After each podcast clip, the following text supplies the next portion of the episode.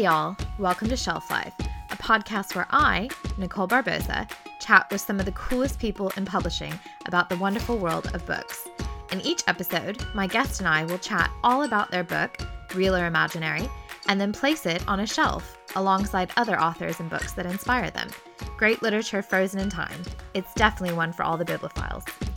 In today's episode, I have the incredible privilege of chatting with Paul Mendez, author of the stunning debut novel Rainbow Milk.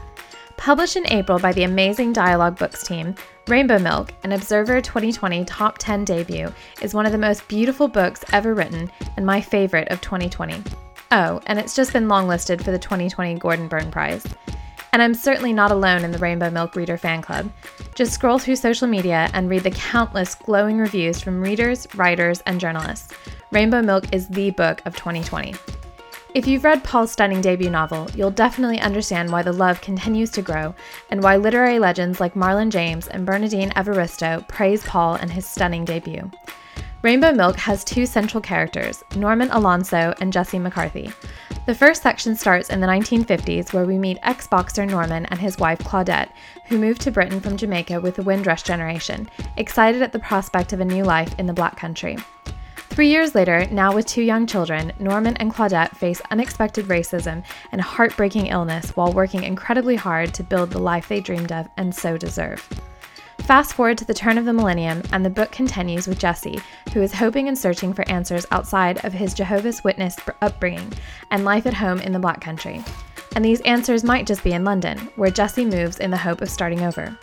As a young black queer man in London, Jesse welcomes his new sexual and emotional freedoms, but through exploration and experience, sometimes finds himself at a loss for balance and stability. The unexpected challenges and often heartbreaking surprises that Jesse faces on the road to true connection and love are so beautifully written that you'll ache in places you never knew existed. This extraordinary book, written by an extraordinary black queer author, is everything. I loved this book with my whole heart, mind, and soul. It is an absolute masterpiece. It was such a privilege to chat with Paul about his own experiences, the book's beautiful characters, the importance of honest and raw sex scenes, and why we must always honor the stories of the Windrush generation. I really hope you enjoy this episode. So, it's probably one of the warmest days of the year, and I cannot think of a better way to be enjoying this summer day than to be chatting with the one and only, the incredible, the utterly amazing, talent beyond talent, Paul Mendez. How are you today? I'm very well, thank you, and all the better for being buttered up. I have a Google alert for dialogue books because you know how much I love the family, and mm. I love, love, love seeing all of the authors coming up whenever any kind of you know coverage comes for books or if you guys do interviews or you do any live events. And i will say and it will come as no surprise to anyone listening that paul mendez coming up occasion after occasion after occasion. And i following you on social earlier this week when you were saying to physically see your book in a bookshop at the moment that obviously that's been denied to you uh, for the last few months given everything that's going on I would love just kind of how recent this feeling has been for you, for you to talk through. What are you feeling? Like, how does it feel to physically walk into a, a bookshop now and see Rainbow Milk so proudly displayed on shelves? I, I just want to sort of start by saying that I've had a great launch. Um, I've had a fantastic time. Um, we chose to publish in April um, from a long time ago, um, and on April the 23rd in particular, because it would have been my grandmother's 90th birthday. So it was just really important that that not be moved. And you know, obviously, a lot of people who are bringing out novels um, during the spring uh, postponed them until later on in the year because of the lockdown and because you know nobody sort of knew what was going to happen. So we sort of accepted that you know everything would be cancelled, my book launch would be cancelled, um, all of those kinds of things.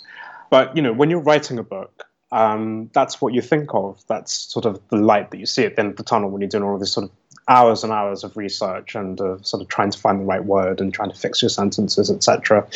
You just sort of visualize seeing your book on the shelf next to your favorite authors and next to you know people who are next to you in the alphabet. So I, I sort of know Charlotte Mendelson quite well, and um, I've always sort of joked with her that um, my book would be next to hers on the shelf. And so just not sort of seeing that and having that moment delayed, it almost felt like the book wasn't really out and it's kind of still sort of not really happening the way um, people are telling you it's happening. And so finally, it was just basically the final piece of the jigsaw, if I can use a cliche, um, to walk into my local Daunt, um, where I was going to have a small launch in April, and to finally see Rainbow Milk on the shelf. It was quite an emotional moment. It's everything I've worked for for a very, very long time. Just that moment of seeing it um, in the wild. You know, I have copies here. You know, I can see it, but just seeing it um, exactly, yeah, just seeing it on a shelf in a bookshop where anyone could come in and sort of pick it up. Obviously, having sanitized their hands first. Yeah, it was just a wonderful pleasure and privilege. I can imagine um, that having worked so incredibly hard for, uh, you know, obviously a number of years, and this being your debut novel as well, it's probably a very mixed bag of feelings in terms of like you are quite literally feeling all of the feelings. Um, and I can absolutely say, hand on heart, that even though it might feel at times that it's not real because you haven't yet seen it on a bookshelf, all you have to do is look at social media and see the endless numbers of posts, videos, again, going back to those articles, just how much love this book, your book, is receiving is just extraordinary. And it's not just great as a reader to see this to to connect with other readers and to also say to them i loved this book as well. What did you love about this? I mean to have that connection is just extraordinary. And I, I have to start this episode by saying a huge congratulations for being longlisted for the gordon burn prize. That obviously is absolutely incredible. You know, as I've said, it's just such a well-deserved accolade, and I just it just brings me so much joy as a reader, as a, a, massive fan of the Dialogue Books family and yourself, to see you being recognized in this way, not just on everyday social media posts, which are equally as important, but also to be recognized for um, for this book, which it so should be. And I just would love to know, you know, you've had praise from some absolute king and queen literary legends, Marlon James, Bernardine Evaristo, readers everywhere just just literally cannot stop talking about uh, this and i literally can't stop talking about it and i have to form a question here shortly but i i wanted to read the beginning of the the Gordon Burn Prize website because I really liked this line and they say on their website that they love novels which dare to enter history. I would just love to know what your thoughts are on this word, whether you feel that you've dared to enter history um, with this absolutely beautiful debut novel. Well, I think history is something that Black British people have an ambivalent relationship with because, to a very large extent, history hasn't been written by us and is a construct that we are compartmentalized into. Um, you know, it's still commonly believed that the black story on British soil began with the Windrush immigration wave as it began in 1948. But most people don't realize that black British history extends all the way back into Roman times, that, you know, Britannia was once governed by a man of half Libyan descent.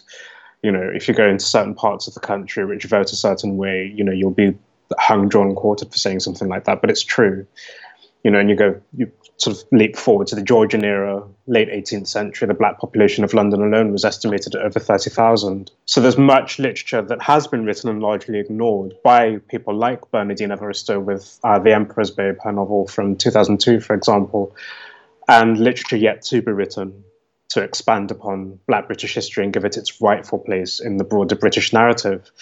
Um, and that which observes queer aspects of British or Black British history is even rarer. And you know, when you talk about daring, you know, it feels like uh, you know, my connotations of that um, pertain to sort of radicalism in some way. You know, people's identities aren't necessarily radical. It's the response that they get and the sort of fights that they have for freedom and for the same rights as everyone else um, that are seen as radical. But with Rainbow not being part of a conversation, um, sort of knocking those doors down, you know, hopefully there'll be many more sort of stories, um, you know, by people who share my descriptors, for example. Um, and it won't be radical anymore. It won't be daring anymore. It'll be as normalized as anyone else's identity is.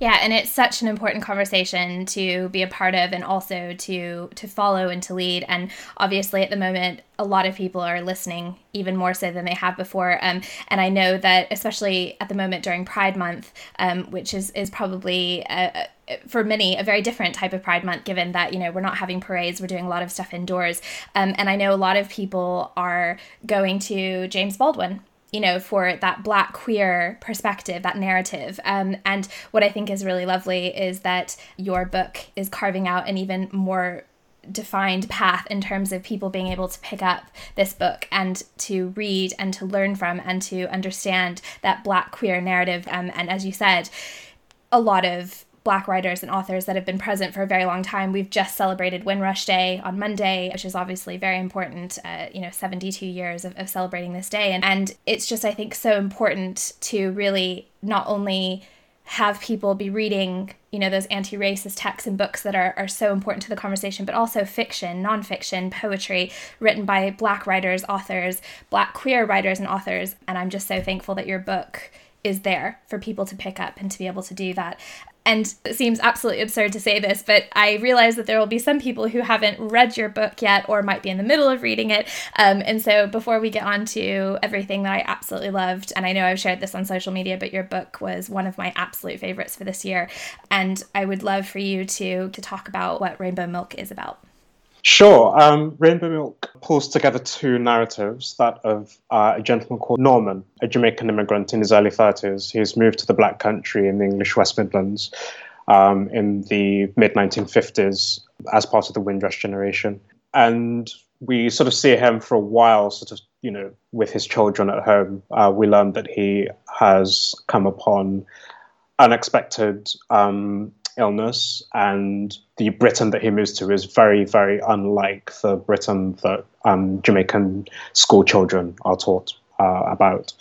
Um, and so he has this sort of, I guess, moment of reflection um, on a beautiful hot summer's day, very much like this one. But then we fast forward to the turn of the millennium to um, a third person narrative, but very much on the shoulder of the protagonist, Jesse, who's a 19 year old gay closeted Jehovah's Witness who after being outed, flees his hinterland and arrives in London, where he engages in sex work as part of a process of de-indoctrinating himself um, from the religion and creating a new system of beliefs that eventually leads to him seeing a future for himself from which vantage point he's able to delineate and understand the legacies um, and his place in the world. And that is a, a very good summary, obviously, uh, you knowing it very well by heart. um, it, it's very different every time. Well, it's very difficult to, to summarize because there's so much beauty and so much wonderfulness in this book. And to for someone to say give me an elevator pitch or to even give me a summary is like right what do i put in it? What do i include? I feel especially as an american that we have very much this tunnel view of if you ask an american uh, you know where they visited in the uk it's kind of the, the standard answers.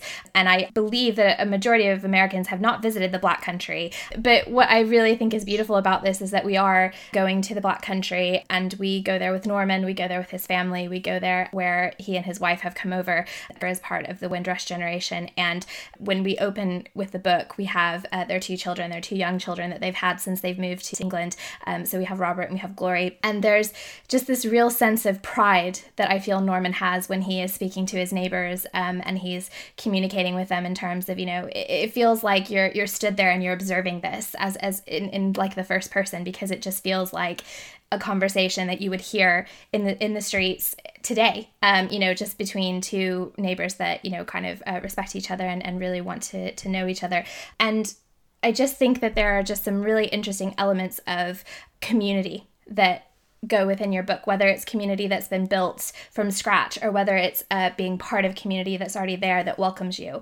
Um, and what i would really love to know uh, when you were sitting down to write this book is um, how welcoming did you want people to feel when they were reading Rainbow Milk in terms of did you want people to kind of come in knowing a little bit about themes and the topics and stuff, maybe having known about the Black Country or maybe not, in terms of how welcome were you thinking that people would feel when they when they came into your book to, to learn about Norman and to learn about Windrush generation and to learn about what Jesse would, would be going through when they came into London?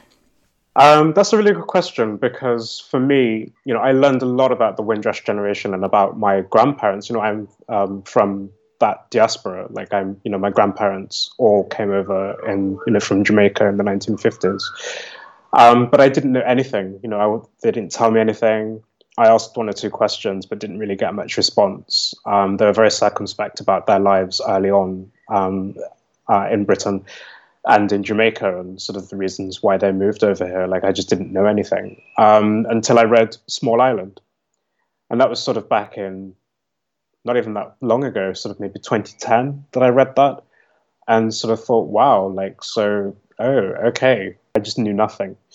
So to an extent, I mean, that's, you know, we don't live in that world anymore because, you know, the Windrush scandal, for example, broke in December 2017. It's been all over the news. We've had films made. We've got so many books that have been written about it. It's been discussed at government level, rightly so. Um, there's been lots of hand, wringing and talk of statues, etc. So you know we've increased our knowledge about it. So I knew that I didn't necessarily have to write like a, a whole novel about Norman's life um, because we already have a lot of the knowledge. Like a lot of it, you know, a lot of the research that I did was based on small anecdotes from people who have been interviewed in the last few years and who are in their sort of 80s and 90s now um, and don't really remember a great deal about what life was like then. So until you get books like Colin Grant's Homecoming, which very sort of helpfully um, pulls together hundreds of individual perspectives of that time, um, there just wasn't really that much to go on. And so I basically took what I knew of my grandfather, who my dad never knew. He died when my dad was two years old. You know, he, like Norman, um, came over fit and healthy, and then as soon as he sort of came over here, started to experience migraines and um, sight loss. Um, eventually, went to a doctor who I don't, don't want to give it away because I've sort of added it to the to the story. I've sort of given that to Norman, but you know, it, basically, structural racism stood in the way of my grandfather sort of living and and and, keep, and retaining his health.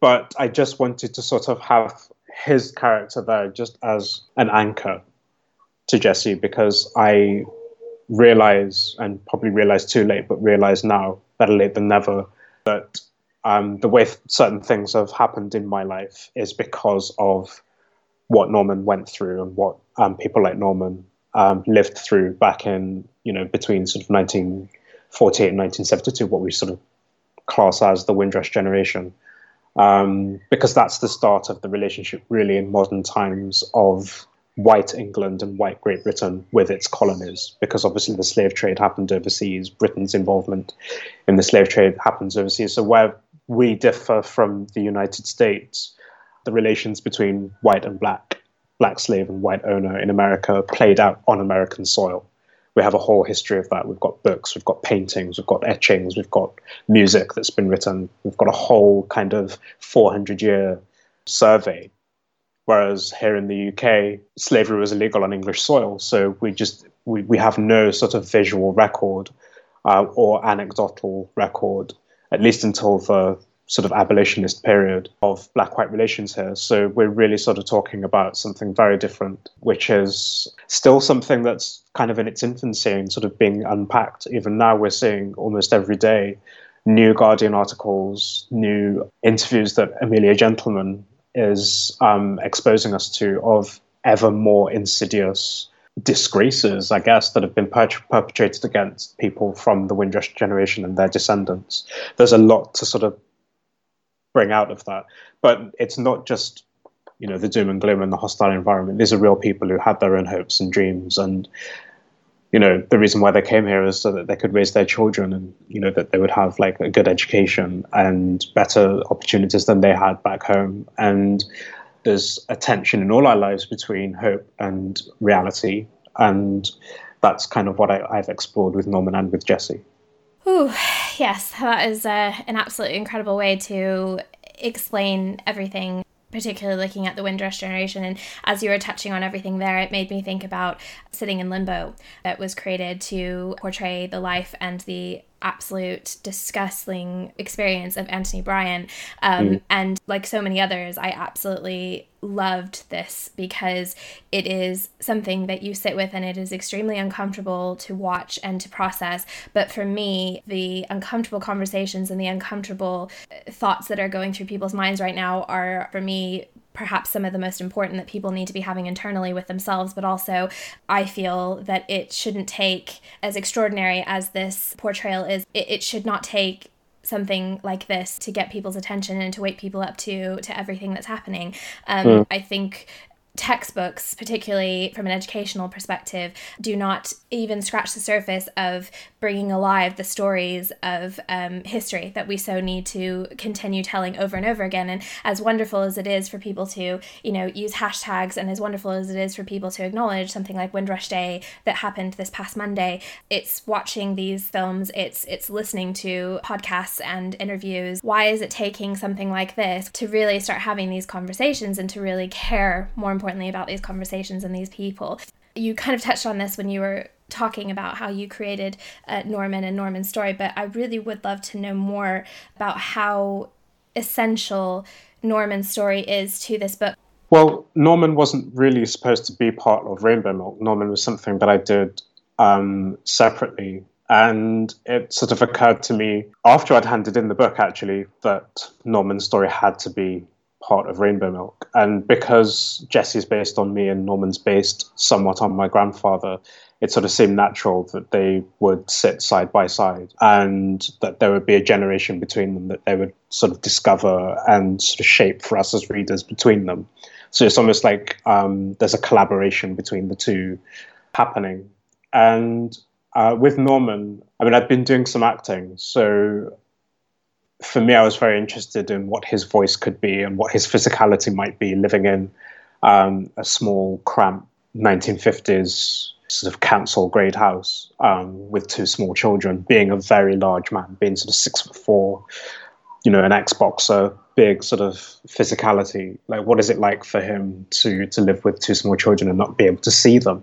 And I was living in Brixton at the time with um, a family, uh, some friends of mine who had a two-year-old son, and he was always used to sort of strew his sort of toys all over the house and, and etc. So um, one day, I when I was alone in the house, I put a blindfold on and tried to sort of navigate the space.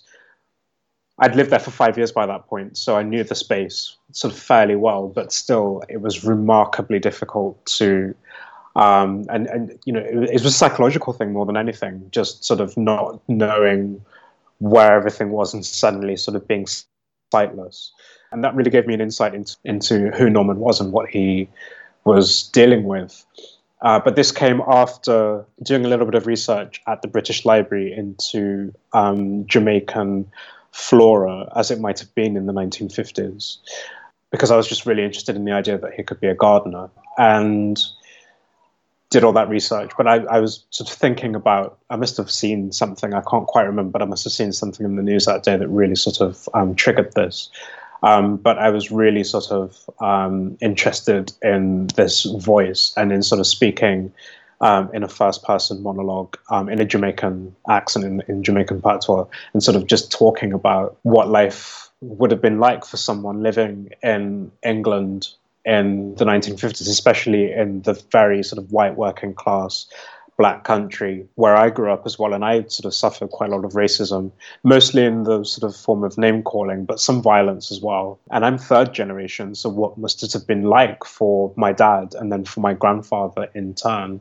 You know, this being at the time of Oswald Mosley and his um, fascist agenda, of you know the Notting Hill riots happening in in 1958 um, you know, the death of Kelso Cochrane, the um, Antiguan who was murdered by a group of white men who saw him, just saw his black presence and decided to stab him to death. Um, and so I pulled all of this together and went home and um, recorded myself giving a monologue just completely off the top of my head. And it just became it became the first draft of what you read in the first 48 pages of, of Rainbow Milk. So, yeah, I think that's where fiction really, I mean, you're talking about textbooks earlier. And where textbooks are great, you know, they give, give us a lot of facts, they give us a lot of you know, contextualized history. But what they don't give us necessarily is individual stories and individual voices um, that, you know, can be lost because um, those individual voices don't necessarily have the empowerment to be able to sit down and write in a way that you know because let's not forget if not even if norman did write his story you know who would have published it?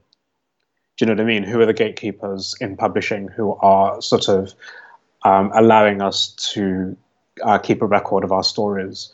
And it's very important that fiction writers that poets that novelists um, get into these spaces, take the facts, and with our skills, build the world around them and contextualize history and contextualize the individual with history. Uh, and that's just what I try to do with, with Norman. And to an extent, even though Jesse is based on many of my own experiences, to an extent, it was the same kind of process. You know, Jesse is very different from me. He moved to London in a different year. You know, he moved in 2002 when certain things, such as um, post-exposure prophylaxis, for example, for you know to to try to sort of preempt HIV transmission, weren't necessarily under trial then. They were for me, but they weren't for Jesse. So how does that change his experience, especially after um, some of the things that he's had to deal with in the novel? So you know, a lot of research comes into play, a lot of engagement with the world of the time, and again, you're sort of writing about someone who's not necessarily um, had a voice before. So it's just you know, your job is is kind of a really important one in terms of preserving their experiences and contextualizing them within a wider history, um, such that we can look back and say, you know, what have we learned? Have things changed between those three generations? And if not, why? And what can we do in future? That's the novelist's job because at the moment, like we were saying earlier, history is being written by a certain group, and that's not necessarily us. And that generational intersectionality is very important in your book and so many other books as well. Um, and I think you do such a beautiful job of giving Norman the voice um, and for us to understand his story and to understand the heartbreak and the disappointment that I can only imagine came with moving over to England with so much joy and expectation and hope. And it's interesting, as you were saying, you know, who would have published Norman's story back in the, um, you know, the 50s, the 60s, and the 70s. And um, mm. it was making me think just how grateful and how appreciative I am for an imprint like dialogue books mm. um, mm. to be available to everyone now. And obviously Sharmaine and you know millie and celeste and, and, and the whole team do such a phenomenal job promoting and championing voices like yours and and narratives like yours. And for me I, I agree from the textbook perspective and i'm so in love with history that for me it is important to understand the facts but it is even more so important to me to know the stories and the voices behind it. Um, so books like remembered by yvonne battle felton um, to truly understand the the pain um, and the suffering behind slavery in the U.S., but also that even though those stories occurred in the past, they by no means diminish their value and diminish their importance as the years go on. In fact, even more so, I think they become even more important.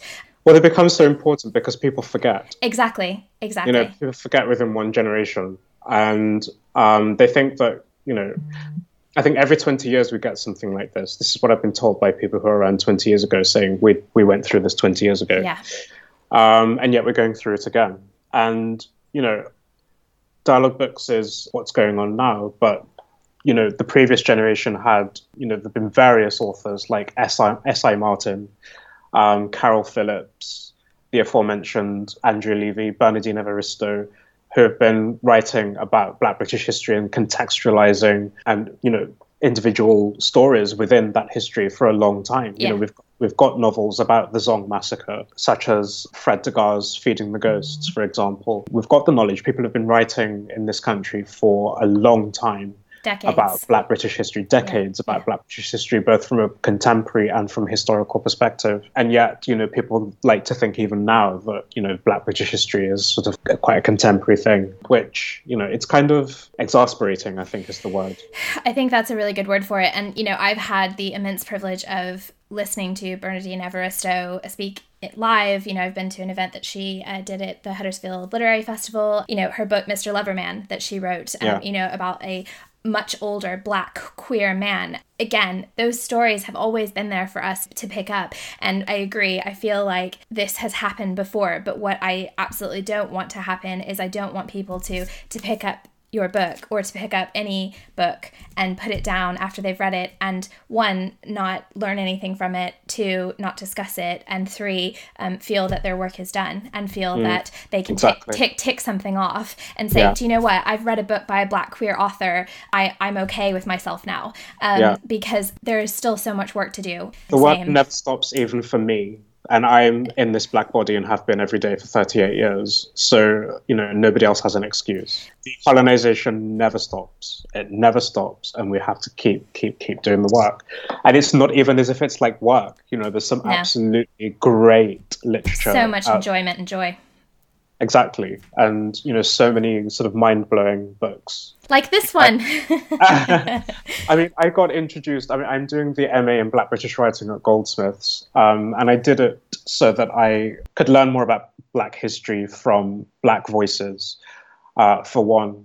And also because I've written Rainbow Milk and it sort of pulls together so many of my own experiences um, you know, if I want to, you know, to write again, like, you know, what am I going to write about next? You know, I wanted to be able to inform my future work. But it's really introduced me to some absolutely great writers who I'd never known anything about before, like, you know, Buchi Emecheta, for example, whose works, I don't even know if they're in print currently, but uh, they're absolutely great. You know, if you're talking about what it's like to be basically a middle class in, in, in Nigeria, but you move to England and you're suddenly a second class citizen. And, you know, one of her novels, her London realist novels, is called Second Class Citizen, and it talks about from you know quite an autobiographical perspective, but um, brilliantly written novel. The story of a woman called Ada who um, follows her husband, sends her husband to the UK, follows him with their by then two children. By the age of 22, she is a mother of five. Her husband's a complete waste man. He claims to be a student, but is never passing any, any exams and won't get a job. Decides that it's um, her business to be sort of taking care of the family while she's writing novels and doing um, a degree in sociology, which she hopes to turn into an MA. And if you sort of go through her later works, including autobiography, Head Above Water, you see that she achieves what she set out to do, um, was to buy a house for herself and her five children to grow up in. And she did that through writing novels, which, you know, being a Nigerian author, female author in the 1960s and 70s, it's not something that, you, that is a given. You know, she had to work extremely hard. Unfortunately, she came upon people like um, Margaret Busby, who for many, many, many, years was the only um, black British female editor, along with her business partner, headed up the imprint Allison and Busby, and they uh, published um, Buchi Emecheta. And so you've got this incredibly precious, I feel, and important narrative and body of work preserved, and that's because there was a gatekeeper um, who understood that it wasn't just misery memoir, understood that it needed to be sort of preserved, understood that we're going to be carving out a new narrative and finding new readers to buy work like this and to sort of to um, to, to engage with it and hopefully start uh, new conversations and dialogues. And dialogue books, I guess, is kind of part of that legacy, which I'm extremely privileged to be part of. And you know, going back to uh, and to echo everything that you've just said, you know, the books that have previously been there um, for, and, and there really is no excuse as to why people shouldn't have been reading all up until this point. Um, and the, these books, your book, um, and so many others, whether they come from dialogue or they come from any other imprint that is really championing and supporting the inclusivity and the diversity and really removing that um, inequality within the publishing industry, they are, for me, a catalyst and also really important in terms of the forging that further path of where other authors can come. And for me, Paul, reading your book, obviously, I do not identify as a black queer man, but reading your book, I so hope that there are people out there who will pick up your book and say, this is my my voice my narrative my story and enable them not only to feel that someone else has gone through what they've gone through but also to feel safe in the knowledge that your book has been published and that this is making them feel more seen than they probably have felt in a very long time, um, particularly if you know they have had a journey that has for whatever horrible reason not seen them in the way that they want to be seen. Um, and i just mm. think that that is so important. It's just such a beautiful thing to know that someone essentially what i'm trying to say will pick this up and actually feel seen because you have written it. I hope so. I think one of the problems we face is and i'm not sure it's a vanity issue but people need to see themselves reflected in, in books.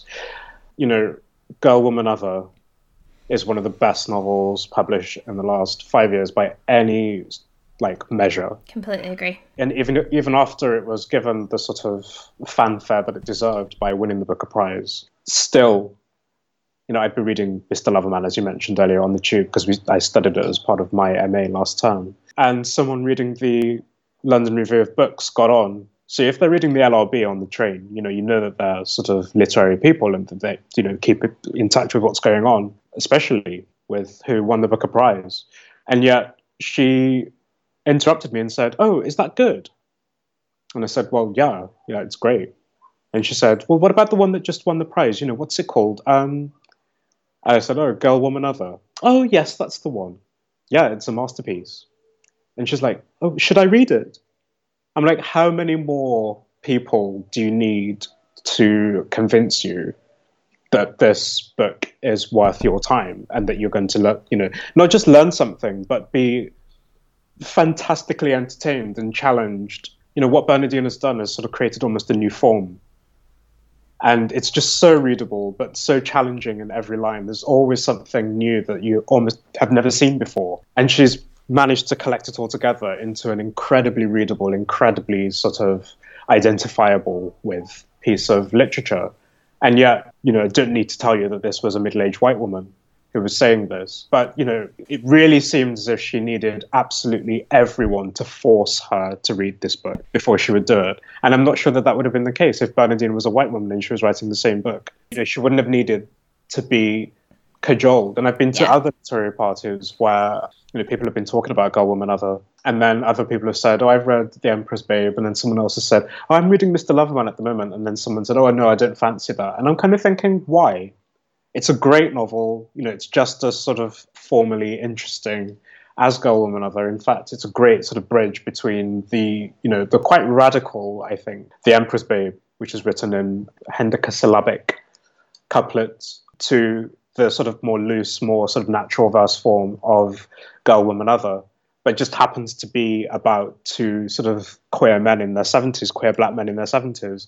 And they somehow think that that's not for them and I don't know why that is. I, I think people need to see themselves in literature, but people do need to start challenging that because what we have is a situation in this country and probably almost everywhere in the West where people are judged immediately by their gender, by the color of their skin, by their sexual orientation. We form an idea of who they are based on what we know of our experiences of people of with those descriptors. But we're all so different. We're, you know, so many of us are not that, but we're sort of being almost sold in, into that immediate idea of who we are. You know, the race, racial microaggressions that Jesse faces in the novel, for example, um, in terms of people moving their bag slightly when they see him in the corner of their eye and, you know, not sitting in the seat that's vacant next to him on the tube because someone without looking at him and making eye contact sort of senses that they're a black male. And so they sort of hang back. And then when Jesse turns around after he's got off the train, he sees that that person's taken the seat. We just have this idea sometimes that people are um, either a danger or, you know, someone to be avoided in some way. But it's that kind of attitude that leads to the hostile environment. It's that kind of attitude that leads to black people being twice as likely to die of COVID 19 as white people. It's that kind of attitude that led um, Norman's doctor to basically sentence him to death because we've refused to sort of engage with people on an individual level. And you know, you look at all these great books that have been written, these great stories that have been told of black people, and they're being ignored simply because certain people don't agree that it's their business. And it feeds into the ongoing ignorance um, and systematic racism that has been a problem for so many years, decades, hundreds and hundreds of years. And I feel like these conversations that, as you have heard from other people saying, we are having every 20 years, every 10 years, every five years.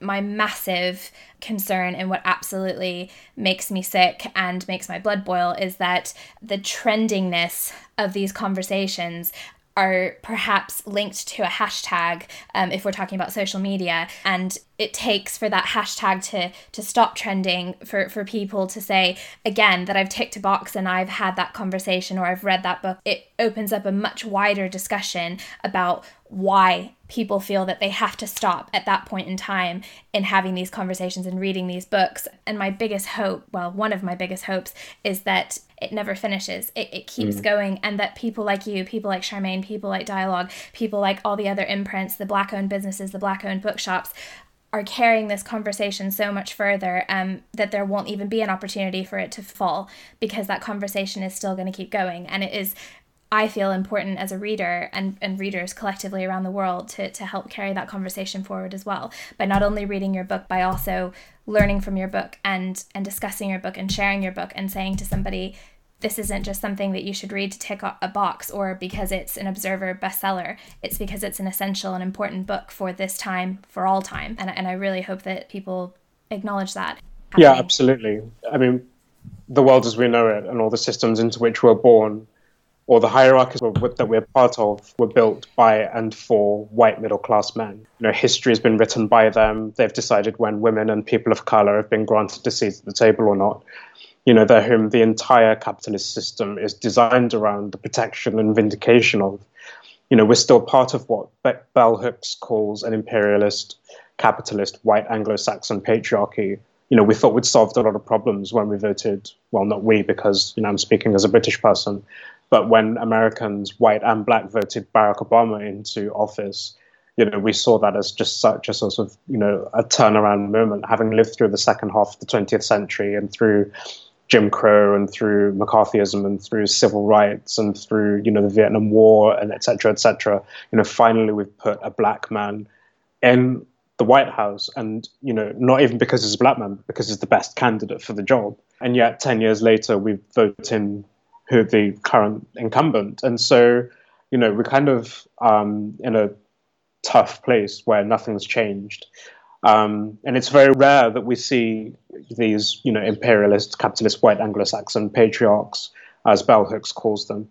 We, it's very rare that we see them being objectified, shown at their worst, most pathetic, uh, and taught lessons by the people that they're supposed to be superior to and rule over. You know, one of the formal lessons, few formal lessons I've learned in creative writing is to, as much as possible, show rather than tell. Um, and I've created a situation in which I guess black and white men can be in conversation, both naked from different sort of parts of the spectrum in terms of class, in terms of education, in terms of privilege, but to show them just being sort of completely naked, sharing fluids, etc., be completely bold and honest about it, just so that we can, for the very first time, I suppose, sort of address two of the sort of most diametrically opposed sort of profiles in society that between the black man and the white man. And that what I wanted to talk about as well because as I've alluded to at the beginning, there are just so many things about your book that I absolutely loved, that I found immensely beautiful, that I had to put the book down and just literally just take it all in mm. because one, I was just like, I need to experience this right now and nothing else. Um, my phone was so far away. Um, I was just immersed in this moment. But also to really understand the feelings that these characters were going through, and they just felt so real. And one of the things I loved is just how real and honest the sex scenes in this book are. And you did a recent Evening Standard interview uh, back in April, I believe, and you said that it was important that these sex scenes were honest and raw seeing fluids, you know, seeing people bent over, the honesty behind the sex scenes, I feel made it all the more beautiful and all the more real to read. And I would love for you to talk about why this honesty and truth was so important for you in terms of looking also at why the tastes of the white middle aged, middle class, middle income white man seems to be so much at the top billing of what we're used to seeing, what we're used to reading, what we're used to watching, and why you think that is so frequently the case in arts, and essentially what you were trying to do with your book by making it so honest and raw. I don't think it was a conscious decision to make it sort of honest and raw. I think, first of all, um, I don't know what straight sex is like, but gay sex is all of those things. It's like, it's, you know, very often transactional, very often you know all about the excitement and you know the act itself rather than the sort of the flirtation that sort of leads up to it and then the sort of fag against your headboard afterwards. It's it's it's not necessarily poetic. It's it's very direct and very sort of black and white almost. And you know I didn't want to write badly about sex. I didn't want to sort of confuse anyone. And also we're sort of talking about you know Jesse McCarthy who's you know up until this point uh, been a very, very sheltered Jehovah's Witness um, who would never in a million years want his homosexuality to be discovered. He wants to sort of keep a lid on it for all it's worth. But you know, when he does find himself outside the community of Jehovah's Witnesses and in London, away from family, away from anyone who would know him or try to stop him from doing anything um, that he wants to do, he absolutely goes straight in and just wants to sort of experience it as sort of unadulteratedly as possible. And you know, we're we're seeing everything from Jesse's frame of reference. He's quite a naive young man, you know, f- in terms of everything. When it, you know, whether it comes to brasseries, where you know everything on the menu is French, in in terms of interacting with French and Australian and people from other parts of the world, know, he's just never done any of this, and he's never had sex with a man before. And so I just needed all of it to be within his frame of reference. So it was just my objective to write with verisimilitude rather than you know any sort of conceit to be um, explicit or to sort of shock people um, but also because a lot of the sex scenes that you read in, in novels um, are by straight authors you know we, we know what straight sex looks like we can see it on primetime television you know we can you know we've got the apparatus for that when it comes to gay sex scenes in particular, interracial, or intergenerational sex scenes, we've just never seen them on TV. You know, you have to look at a very sort of recherche corner of like Pornhub if you want to see what that looks like.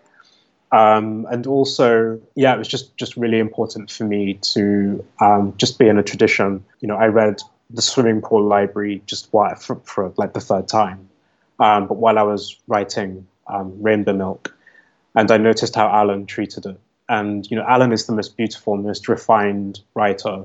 Just has you know all of this um, culture and knowledge and access to words that I can only dream of.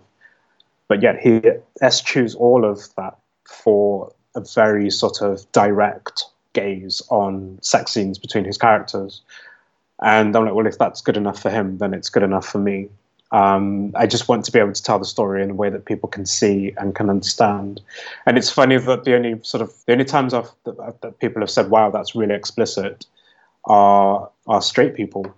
I think gay people are crying, you know, crying out for this kind of um, sex to be.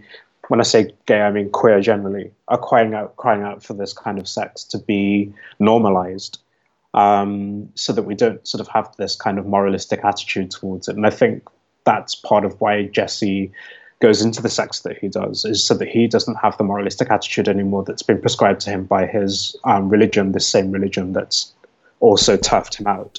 Yeah, and he very much forges his own path and creates his own narrative with it all as well. We haven't touched on yet the fact that Jesse is coming from the Black Country like you did, um, is coming from the church, the Jehovah's Witness church like you did, and you know, as you said, there are different things. He comes at a different year than than you did, um, but to to come out of the church, to come out at the age of 17 and to walk away from uh, your home, all that you've known, a church that you've grown up in, and it's it's all you know, and then to go all the way down to London, which I know isn't in terms of distance far from from from the Black Country, but it is a world away, isn't it? Mm, than um, than what absolutely. he's what he's used to, and when I was reading this part about Jesse, you know, literally walking away um, and going down to London and, and starting his life down there, it made me think about another book that I've read. So, Samantha Allen wrote a book called Real Queer America, and she talks about how she was raised a Mormon man in the Mormon church. I asked her when I chatted with her for the podcast, you know, how do you how do you approach religion when you are part of a church, you know, because the, the Mormon church obviously being very different than Jehovah's Witness, but essentially, you know, being gay, being queer, according to the Bible, is not allowed. How do you mm. sit with that? How do you sit day after day sometimes eh, with all the other witnesses? Um, and, and listen to things being said and listen to people try and to change you into something that they want you to be but that you will never be because that's not who you are. And i would just love for you to talk about how difficult it was for you to attend services and to to look up to the other people within the church knowing that in your heart you were never going to be what they were trying to make you be. Uh, well first of all i have to say that one of the sort of key ways in which my um, experience differs from Jesse's is that um, my dad's black. He's still married to my mother. They're Jehovah's Witnesses, um, still um, happily married, doing their thing. I created the character of Graham as a sort of expedient way through to talking about black masculinity and how it can very often only be defined against white masculinity, or at least that's what white masculinity tries to tell black masculinity is the case. And I mean, I had a very different experience to uh, Jesse in terms of being disfellowship. It was nothing to do with me being gay. Like that was something I very much suppressed. Um, I would never admit. I mean, I didn't come out until I was 21, um, but I was disfellowship when I was 17. Like I said, nothing to do with being gay. The Fraser chapter of the novel where Jesse sort of is slightly, sort of shows his hand slightly, um, so to speak yeah, that was very different from my own experience. Um, but it was pretty difficult being a 17 year old who's been disfellowshipped from the organization um, because I saw myself, you know, I was, I was very sort of indoctrinated and I saw my future as being, you know, getting married, to a, a, sister in the congregation, you know, having children, becoming an elder, and then, you know, when God wipes away this system of things and all of its evil, that I would be in paradise with my family and with other Jehovah's Witnesses, and we'd sort of enjoy all that is good about living on planet Earth with them together. So when I was sort of cut off from that, it was extremely difficult sitting at the back of the Kingdom Hall not allowed to talk to anyone, everyone wondering what I'd done that was so bad.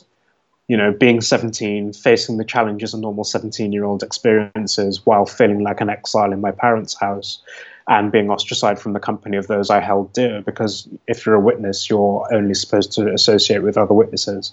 But when you're disfellowship, you can't communicate with anyone. I just didn't really understand the reasons behind my disfellowshipping either. So it was, it was just a very, very confusing time. Uh, and as I've got older, I've, I've, I've gained a greater understanding of the ways that black people and black males in particular are punished much more severely for things a white person might, at worst, get a telling off over. Jameela Jamil the other day on Instagram shared um, an image which has gone viral, which puts side by side two American men, one white, one black, both around 20, both of them on armed robbery charges, one of whom got two years, the other got 26 the same judge. You know, your shoulders stoop a little more when you read something like that. You know, and I believe that over a lifetime, these little defeats pile up and contribute to the socio-environmental factors that age the body prematurely and reduce life expectancy in black men. But I wasn't aware of that disparity at 17. You know, I was this, you know, bright, polite, intelligent, friendly person who you know, I was much more likely to be seen visiting an elderly sister in the congregation and helping her with her shopping than I was, you know, at someone's house playing computer games. Like, you know, I was probably more likely to be um, in the former. So for me, what happened to me completely sort of disrupted my already fragile sense of who I was, what my place in the world was, what my education should be and you know eventually it took me a long time to realize that i had to find new parents new friends a new identity and a new reason to live and that disparity that you speak of is heartbreakingly present every single day. Breonna Taylor, who was killed in March, it's been over 100 days since she was murdered by three white Louisville police officers. And they have yet to be arrested. Uh, one of them is to be fired. The other two, they were all put on administrative leave. And it makes me, every single bone in my body and every single uh, element of my body, absolutely sick that this disparity absolutely. exists. It's absolutely sickening. And again, it feeds into that conversation that I'm glad that social media plays a part in in terms of that we we can all join together and have this conversation but the change needs to be more than just the words and the hashtags that are currently being shared around. Yeah, and this sort of feeds back into what you were saying earlier about trends and, you know, people realizing that reading one book or reading even a, a list of books and then going back to their old life is not going to cut it. We're all permanently engaged in this because black history is British history, is American history, is world history. It's part of all of us. And, you know, we're not complete people, we're not complete societies if we're completely ignoring one side of history simply because it doesn't sort of please us aesthetically or something. Yeah. You know, because it's, you know, it's not the classics and it's not sort of, you know, Western based. You just have to look at the way George Floyd was treated by police for trying to pay for something with a, a, a fake $20 bill which, yeah, fine, slap his hand, but don't kill him. Eric Garner was choked to death for selling cigarettes on the road and not having a permit. You know, but then you look at the way Dylann Roof shot up a church and murdered nine black people. And then, you know, it was almost as if the police were engaged in hero worship, the way they sort of led him gently away to be arrested. If all things being equal, he should have been crushed to death at the scene for what he did. But no, he shot nine people dead and then sort of laid the, the, the gun down and sort of blamed black men for raping white women on his behavior. And, you know, as black people, we see that and we sort of connect that to the racial microaggressions that we deal with, you know, the sort of everyday stories of being overlooked for jobs that we're overqualified for in favor of a white man or whatever. All of these things that we sort of suffer on a daily basis, you know, seeing on the news, on the BBC News, that we're more likely to die of COVID, and then experiencing, I guess, ostracization by people in your sort of local community who don't want to be anywhere near you because all they can see is that you're a black person who is more likely to have COVID and therefore more, more likely to die and more likely to infect them. You know, it's hard living that life every day and facing racism on so many levels on all levels it's just it's really hard and it's really it's really difficult to um to keep to stay positive. And you know i really have to rely on the strength of my elders at times and and read books by james baldwin. I always revisit the fire next time and notes of a native son just to sort of to know that it's not just me. That there has um, been someone else that has experienced this before Exactly. Yeah. Uh, and can articulate it in a, in a particular way as well that, that gets inside. Looking at something like the Tulsa Massacre, for someone like Trump, who is the very worst type of person, because the Tulsa Massacre was not part of their day to day life or their narrative or anything of that nature, it therefore becomes irrelevant and it therefore becomes something that isn't even discussed or, or considered because it's just a place to have a rally for his supporters. And it doesn't matter that it's on the anniversary of one of the worst killings of history in, in the US. I think, you know, when it comes to the, the Tulsa rally, and I'm really glad that it um, proved to be the flop that it should have been. Trump knew exactly what he was doing in that situation. He knew that it was, you know, he wanted to do it on Juneteenth as well. I mean, what his only care is that he gets voted in again at the next election. He only cares about holding on to power. And he knows that there are enough racist white people in America who don't care about the economy, don't care who's dying, don't care about anything, but they are completely um, sold on his politics. And he needs to do whatever he can to sort of uh, keep these people on side who will vote him in at, at the November election. So he spots this um, opportunity to to bring his people together at a place with such historical significance to black people as a means of saying a big F you to black people, a, a big you to Black Lives Matter, um, and to perpetuate and um, vindicate white supremacy and put everyone else in their place. That's the kind of rat like, verminous opportunist he is and you know fair play to um, you know i heard it was like a group of k-pop fans who purchased loads of tickets for the rally. And so it looked as if it was sold out but actually only about a thousand people actually were able to buy tickets. The rest of the people who were there were all sort of paid actors and security plainclothes security etc etc this is what i'm reading anyway. You know i'm hyper aware of the language around race obviously. And so when the virus started in China, you know, it sort of tapped into this sort of underlying um, anti-China sentiment that people have in the West, where uh, and that, you know, I can talk about even people in my family saying stuff like this. That you know, they'll say things like Chinese people are dirty, and they'll say, you know, it's no wonder, you know, they eat this, that, and the other. If they eat cats and dogs. No wonder they've uh, unleashed this virus on the world. No wonder it started there because of the way Chinese people are, blah, blah, blah, blah, blah. And you saw obviously a lot of anti Chinese sentiment, a lot of racism against people from vaguely East Asian backgrounds, um, people getting attacked and saying, get the fuck out of our country, you Chinese, da da da. But then when it started coming across to Italy, the language changed completely. And even on the news, you hear reporters saying, What is it about Italy that makes coronavirus a hotspot? The, the coded language is Italy is, you know, crucible of Western civilization. It's you know one of the sort of greatest tourist destinations in the world. It's almost an idolized, you know, idealized. idealized yeah, yeah, exactly. Exactly. Yeah. And I didn't see any Italians being racially abused or told to leave the country because Italians are Westerners at the end of the day. They're yeah. white. Um, and so if it, if it starts happening to white people in white countries, then we start to have a different conversation about what's going on and why. We start to talk about different things in different ways. And I really saw that balance shift and I saw the conversation happen differently. I saw the, the, the language around the coronavirus really change when it became something that white people had to do and that wasn't something that was happening in the Far East necessarily anymore. You know, in the Far East, you know, China might be having a slight sort of resurgence of cases, but you know, 4,000 was it 4,000 deaths in a country of over 1.4 billion people? Um, you know, they dealt with it and you know it's not necessarily the problem it's it's it's how you deal with it well and also the the pictures that were being used in the news only picking photos in Chinatown or only picking photos of Asian people on the tube that it was just despicable the way that it yeah. was broadcasted and that mania that it created was not only offensive, but it was also unnecessary because people mm. weren't being part of the, the conversations that needed to be had. They weren't asking the right questions. They were just pointing a finger all the way over to China and saying, you know, mm. you're to blame.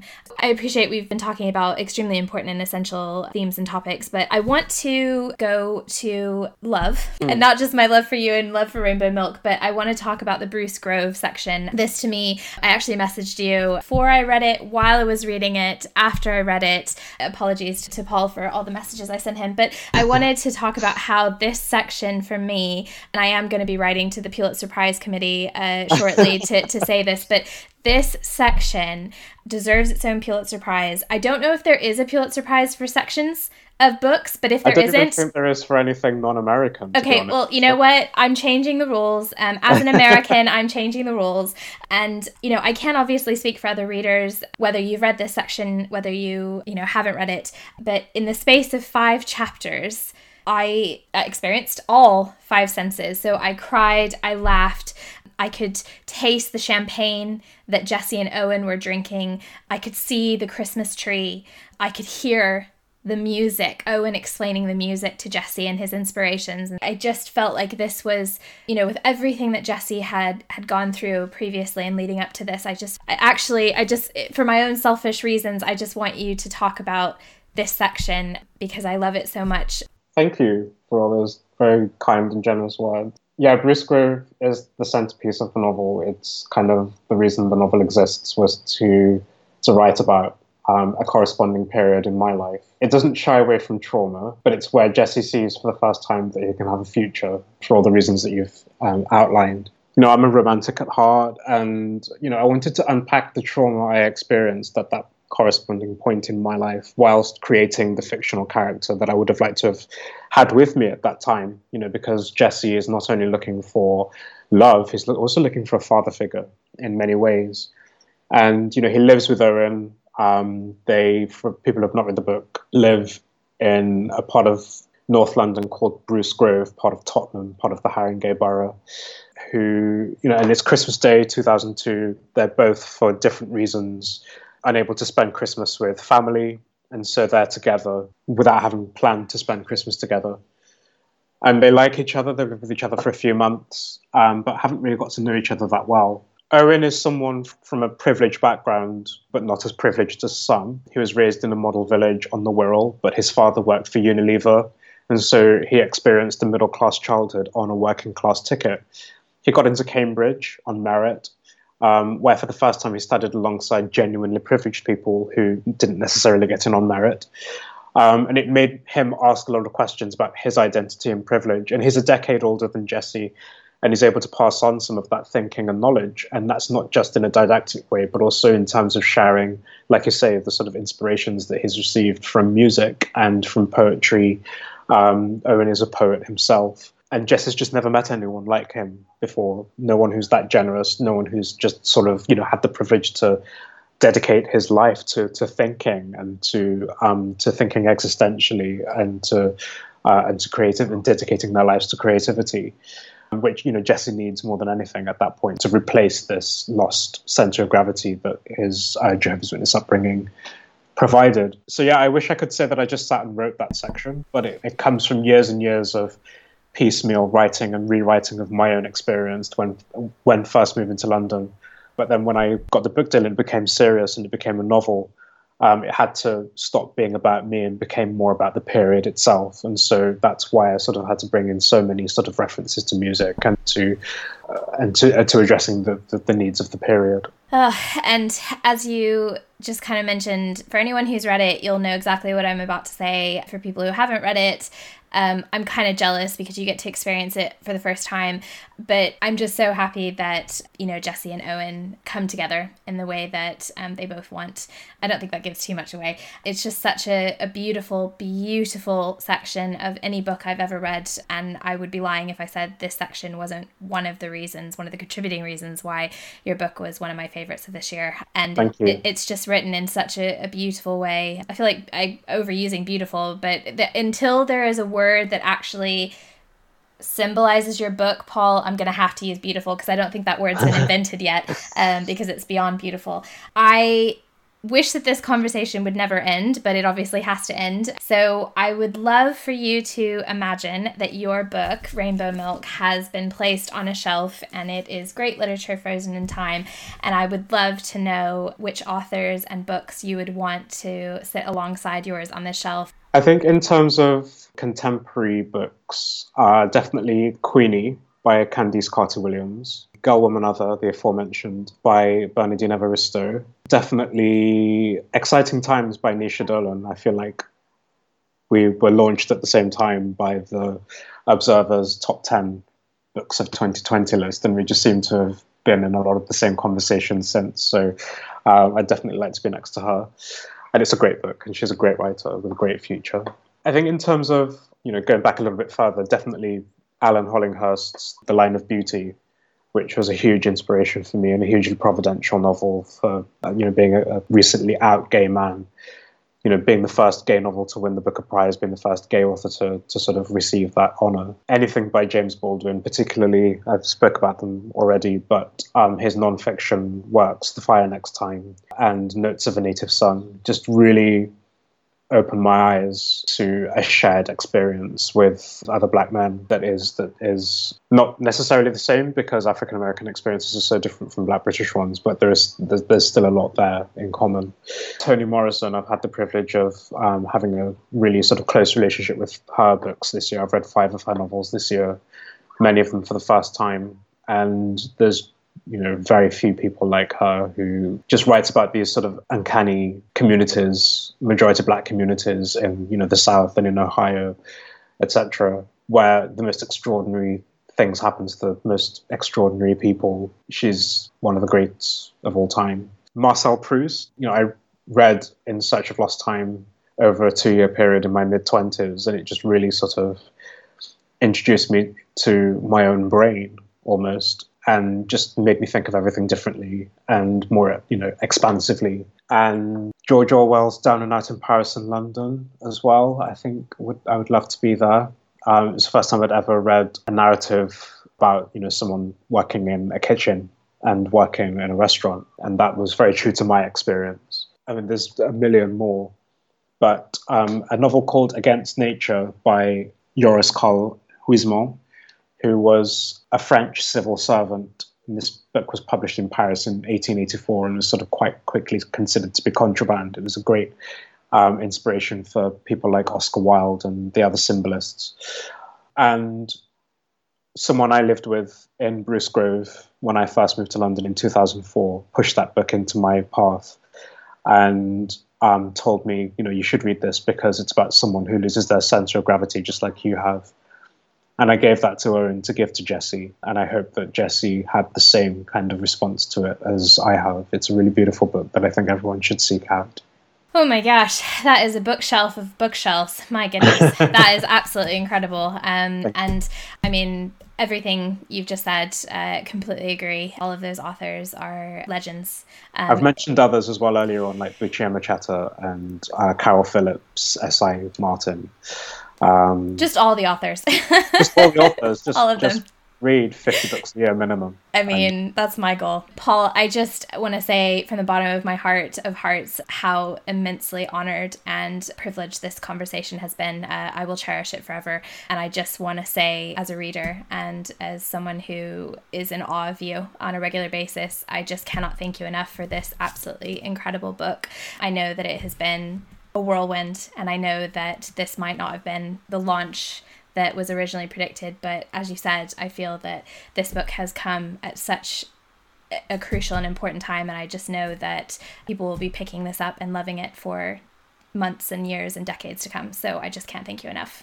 I hope so, and thank you. It's been a pleasure. Thanks for listening to this episode of Shelf Life. I'd love for you to tell me what you thought of it, either on Twitter or Instagram, or by leaving a review on iTunes. Until next time, happy reading!